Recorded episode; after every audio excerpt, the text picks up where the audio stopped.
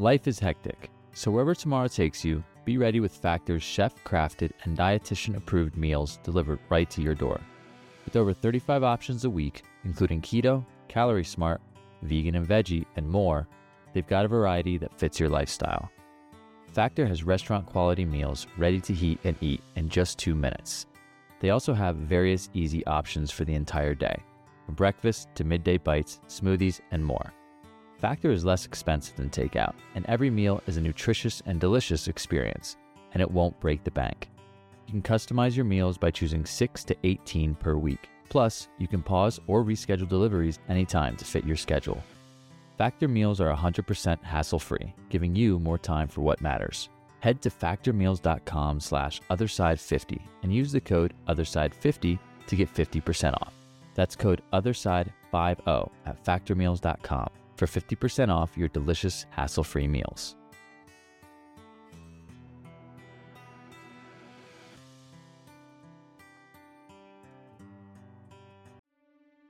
My name's Jonathan Van Valin. Delighted to be here, and I'm going to share a story with you about my own near death experience that took place after a surgery that I underwent. And this is not one of those on the operating table kinds of near death experiences. This was actually something that lasted much, much longer than that. That story begins when I'm let out of the hospital. I was in the hospital for about four days and my father had decided he was going to watch over me in my recovery once I was released from the hospital. And so he picks me up from the hospital and takes me out to the family farmhouse. I'm 29 years old, the record at the time, and had been sort of a functioning grown up for at least a little while. And yet my father still wants to be the one that watches over me, takes me out to the farmhouse, and, and there's not much to do. The surgery that I had gone through was for sleep apnea, and that's a condition in which you stop breathing when you sleep, which has a bunch of obvious effects that could be trouble. And so, unlike most people that encounter that, I had, it was sort of agreed that the surgery was really the only good solution for me in, the, during, in this uh, situation. And most people don't solve it that way. But one of the reasons that they don't do that is because the recovery from this kind of surgery is known to be really exceptionally painful. Reason for that is that there's all this nerve tissue that comes up through this part of your body. And when you surgically remove a large portion of the back of the throat and your soft palate, and there was a few chips of bone removed from the skull behind my nose and things like that. And these are parts of the bodies that are very, very nerve rich. And you have to continue to use them to do things like breathe and to swallow and things like that. And so the analogy given me by the doctors at the time was that you're going to be, Jonathan, you're going to be one of the few people that knows what it's like to have to break your femur and then have to walk on it. And that turned out to be very presciently accurate. And it was absolutely mind bendingly knee buckling, blackout level pain. And there's really not any alternative to it. It's just how it's going to be until things heal up.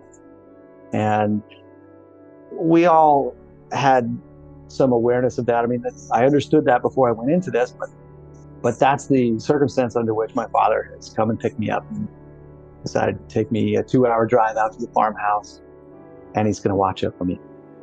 And that's about it. So it's a very quiet existence in which I have next to nothing to do other than sort of stare out a window for the next few days and deal with this pain and hopefully begin the healing process. And about four days, I think, into his care, I'm just sitting around in the living room in the farmhouse. This is about two hours east of Seattle. And it's a beautiful summer day. It's the middle of August. And internally, inwardly, I experienced what I can best describe as simply an inner click. And in that moment of that click, I saw and understood immediately that my body was beginning to die, that the animating life force in it was beginning to drain away. And what there was something that flooded in immediately upon that recognition, which was so startling to me.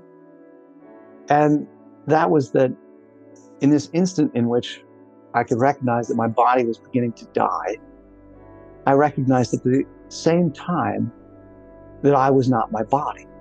And the way that happened was simply that it was experienced that the body that was beginning to die was something that I was looking at and experiencing it, but I was experiencing it from a different frame of reference. So it was like immediately recognizing my body was beginning to die and that the one doing the recognizing, the sort of seat of this consciousness, the seat of this awareness, was not dying. In fact, the aspect of my being that was recognizing that my body was dying very, very clearly was not dying. And so there was this awareness the body's dying, but I'm not dying. And so it seems like the body and the me, there's a way in which there's two different things that floods in in this moment of this click. And it has an effect that is staggering to me at the time because what that also meant in that moment was that the pain in that body wasn't mine either. And so there was a complete release from the suffering of the pain. It didn't mean that the pain in the body itself was gone. The pain in that body was present as before. It's just that it was seen that the pain in that body wasn't affecting this aspect of my own being that wasn't the body. So it sort of rendered that pain simply irrelevant. It just, it didn't matter. It didn't have any real effect. It was still there, but I was released from the suffering of it completely. And that is an, an extraordinary and a remarkable kind of freedom to have flood in after days and days of, like I described, this sort of absolutely blackout level of pain. It's a remarkable kind of freedom. Something else flooded in in that, in that exact same moment It's the moment of that click, that moment of recognizing my body was beginning to die. It was also clear that the way that that life force was ebbing away, it was happening rather slow. It was, it was sort of gradual. And that this was not an imminent death. It was going to be a little while, probably at least a day and a half, maybe two.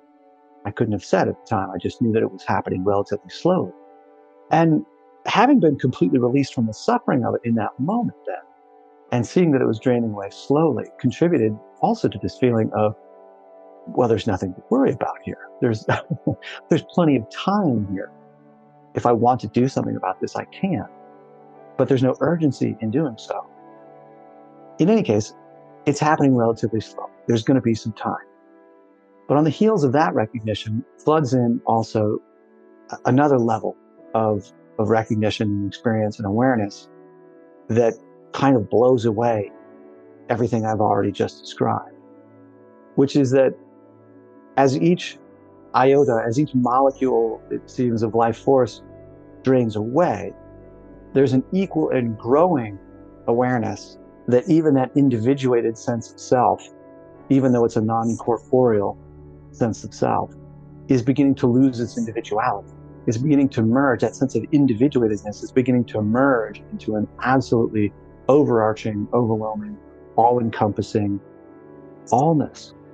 And so, in addition to this release from the suffering, there is this this merging into it becomes very difficult to put it into words. It's it's why to me words like the divine begin to make sense, or even God. It's a difficult word to use in some ways because it has such such different meanings to so many different people. But when we're talking about merging into the ineffable allness that is an overwhelming and all-encompassing peace, it's hard to find a better word than the divine or even God. But but there we were.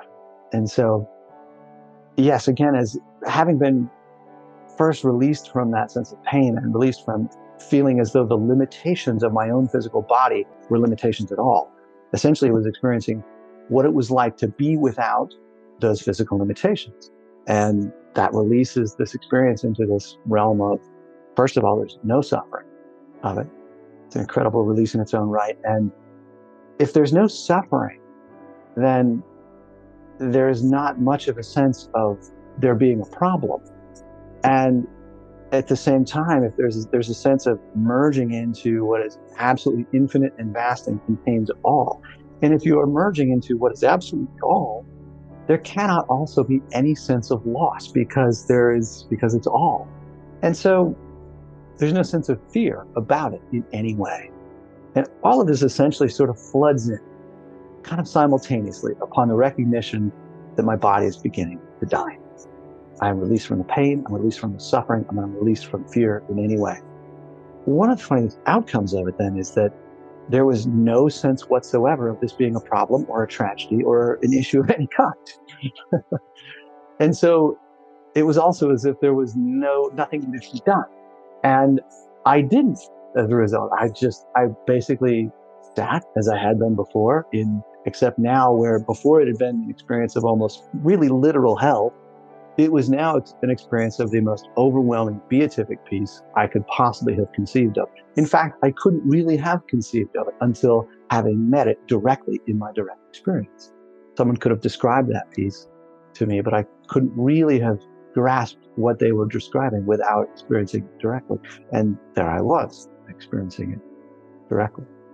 And so I, I essentially sat in that awe and in that peace all afternoon. That again, I'm I'm at the farmhouse. My father is there. He's sort of in and out of the house all day. He's periodically checking on me and seeing if I'm getting along all right. In the meantime, he's doing house chores and farm chores and all kinds of things. And at some point, he does come in and he looks at me and I look back at him and I can't imagine how to say anything to him. First of all, there's no impulse to do it. Everything in that moment seems to be a moment of such really truly exquisite uh, perfection and peace that there's again there's just no sense of something else needing to be done. There's no alert that needs to be made.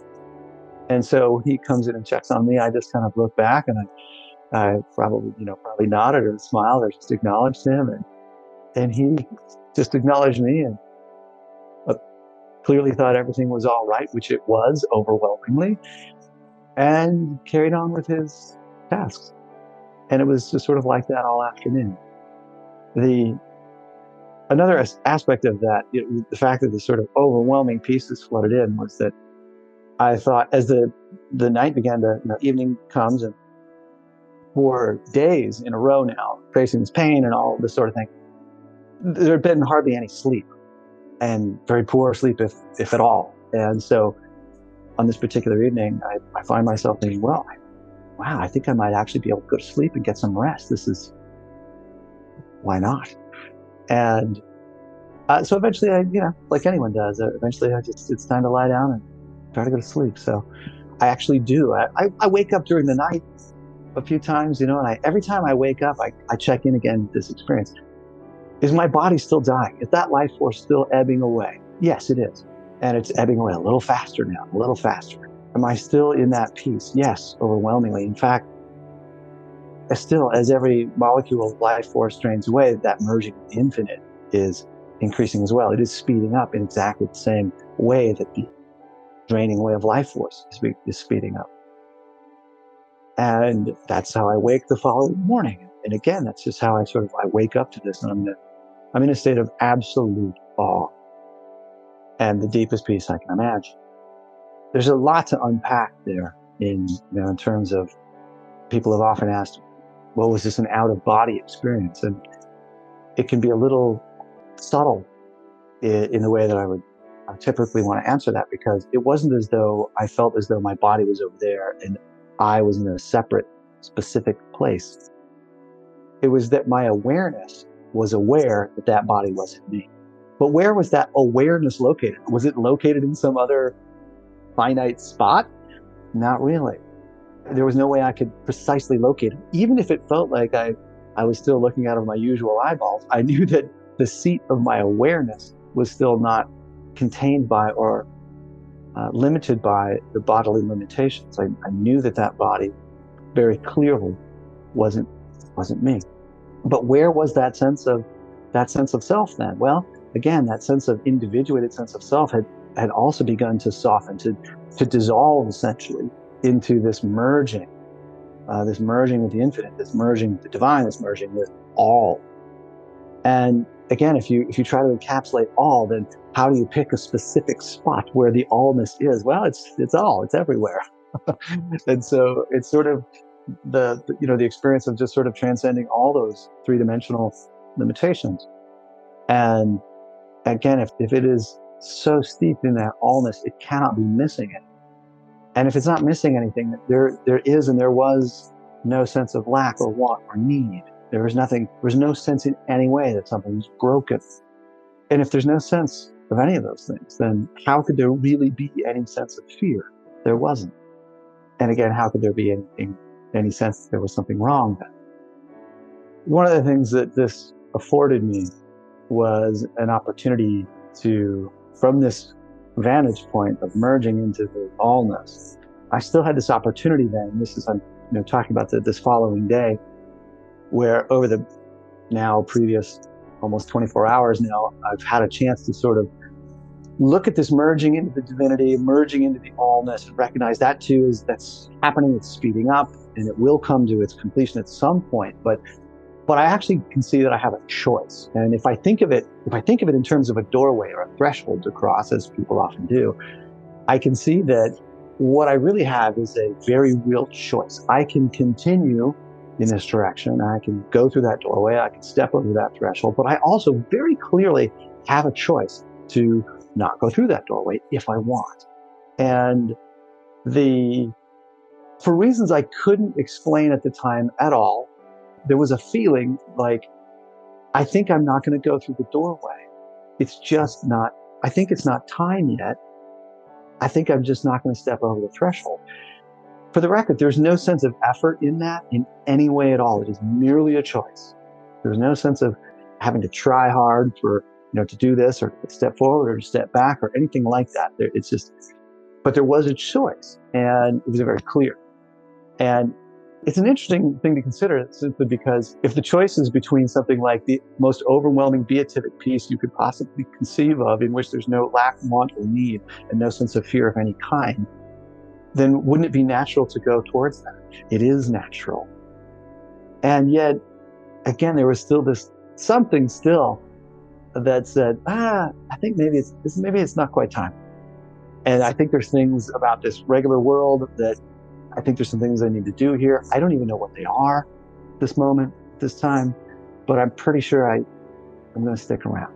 And it's sort of like 51%, I'm going to stay, 49%, I, I'm absolutely happy to go into that peace even more fully. And when my father again comes in that following day at some point, he comes in to check on me. And this time, it's a little different. I see him come in the room, slow down, sort of squinch his eyes up, look real carefully at me. And he just says, Jonathan, I, I think something's not right. I think we're going to load up the car and we're going to drive back over to the hospital. And because of this reflection I've been going through, I, you know, I'm thinking, yeah, uh, okay, I'm on board. Yeah, so, that sounds good. I think I'm going to stay. I'm not going to go through that doorway this merging with the infinite, it's not going to be completed. I'm not going to lay this body aside. I'll stay. I don't tell him this. I still can't imagine how to put any of this into words for my father. It is impossible at the time. First of all, my, my literal ability to speak with the healing of my throat is, uh, I have a lot of healing I still need to do. So at most, I can eke out sort of a whispered word if I wanted to at this point. But despite the physical inability to really speak much at all, I could not possibly have conceived of how it would be possible to look at my father and say, Hey, dad, you know, myself and my body, those are two different things, one of which is basically irrelevant. And uh, also, you know, I've been merging into the allness that contains all, and it's like merging into the divine. And it's more exquisite and beatific and beautiful than I can possibly put words into. And, and uh, yeah, uh, I could not imagine how to say any of that to my father in a way that I felt I could make make sense for him. And so I just didn't. And there was also no impulse. There was no drive. If everything already seems utterly perfect, there's just no, there may be no drive to, to make that communication. There wasn't any drive at all. So none of this is really communicated to him directly. But he has now said, "Hey, we got to go back over to the hospital." And I'm, I've said, "All right, I'm on board." And uh, I dawdle and I take all the time, and you know, eventually we load up the car. We go back to the hospital. I'm taken to the ER. It's the same hospital that the original surgery was done, and they medically confirm that my body has in fact been dying. It's been dying for the dumbest reason on the planet, which is dehydration, and which is also a very easy fix. So They poke me with an IV, a saline drip dumps probably a liter and a half of fluid into my body, and all of these processes begin to reverse. The merging with the infinite begins to reverse. The the falling away of that life force clearly reverses immediately, begins to flow back in, and I'm I am in fact coming back. And I do. Eventually, a few hours go by, they observe, and they're satisfied, and they allow us to head back. So, you know, back in the car, back to the farmhouse.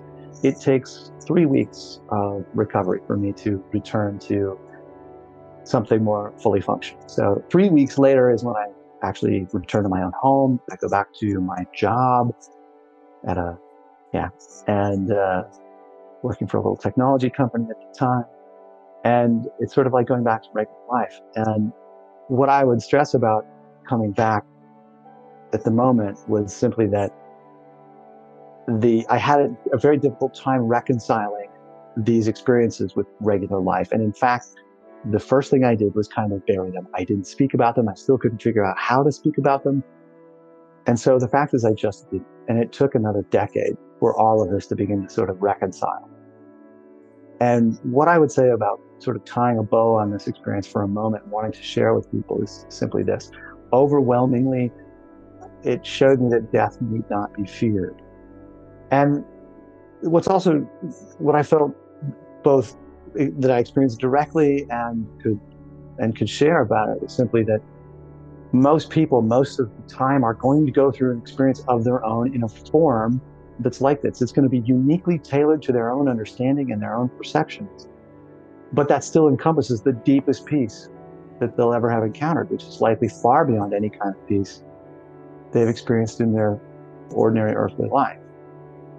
And when people go through this, they're going to encounter the deepest love they've ever experienced in a way that encompasses whatever and whomever was meaningful. Again, it's going to be in a form that's unique to them because that is the form in which they can understand that love. So the perceptual form of these things can be wildly varied and unique to the experiencer, which I'm sure is well documented on this YouTube channel. And that's going to include you as well, whoever is listening. But the underlying content of, of all of those kinds of experiences is still going to be a sort of overwhelming peace and a love. And that's going to be the common ground that's shared by all these experiences. And when grounded in the awareness of that peace, it's only natural that, that even further, that there's going to be some way in which you become aware like that little drop falling into the ocean, that you are one with everything. Though in a way in which there's still a total lack of fear or suffering. And if you're everything, then there cannot be anything missing. Everything is whole. There could be no lack or want or need of any kind. And so again, how could there be any fear or any sense of loss? And and so again, we we end up pointed back to an experience of the deepest peace imaginable and beyond any imagination, or by any other word, love. And perhaps in these experiences, whether, whether they're mine or other NDEers on this channel, they may sound outrageous or extraordinary or beyond your own personal reach, whomever's listening. But the thing is, if you've ever touched the slightest aspect of love in any form, then you have in fact touched these things. Your own capacity for these experiences, though they will be unique to you according to your unique makeup, is no different than my capacity for them. In some form, at some time, they will come your way. In my case, it took over a decade to reconcile and really fully accept and surrender to the truths I experienced in this NDE. A decade with a whole slew of other experiences that ultimately showed me that what I'd experienced really was true. And those experiences and truths, which really are one, eventually pushed me through a permanent shift in awareness that, that really utterly upended how I see and experience the world and eventually settled in to become the guiding light of my presence here. And if you'd like to hear about that next part of the journey, I encourage you to visit Otherside Media's new YouTube channel. It's called The Outer Realm. And that's where Nella will interview me again about this next part of the story. And if you'd like to be in touch with me directly about any of this, or find some resources or teachings that, that complement what I've shared here today, I encourage you to find me at assistthespirit.com. And anyone who finds me there, I do try to respond to every person that writes me.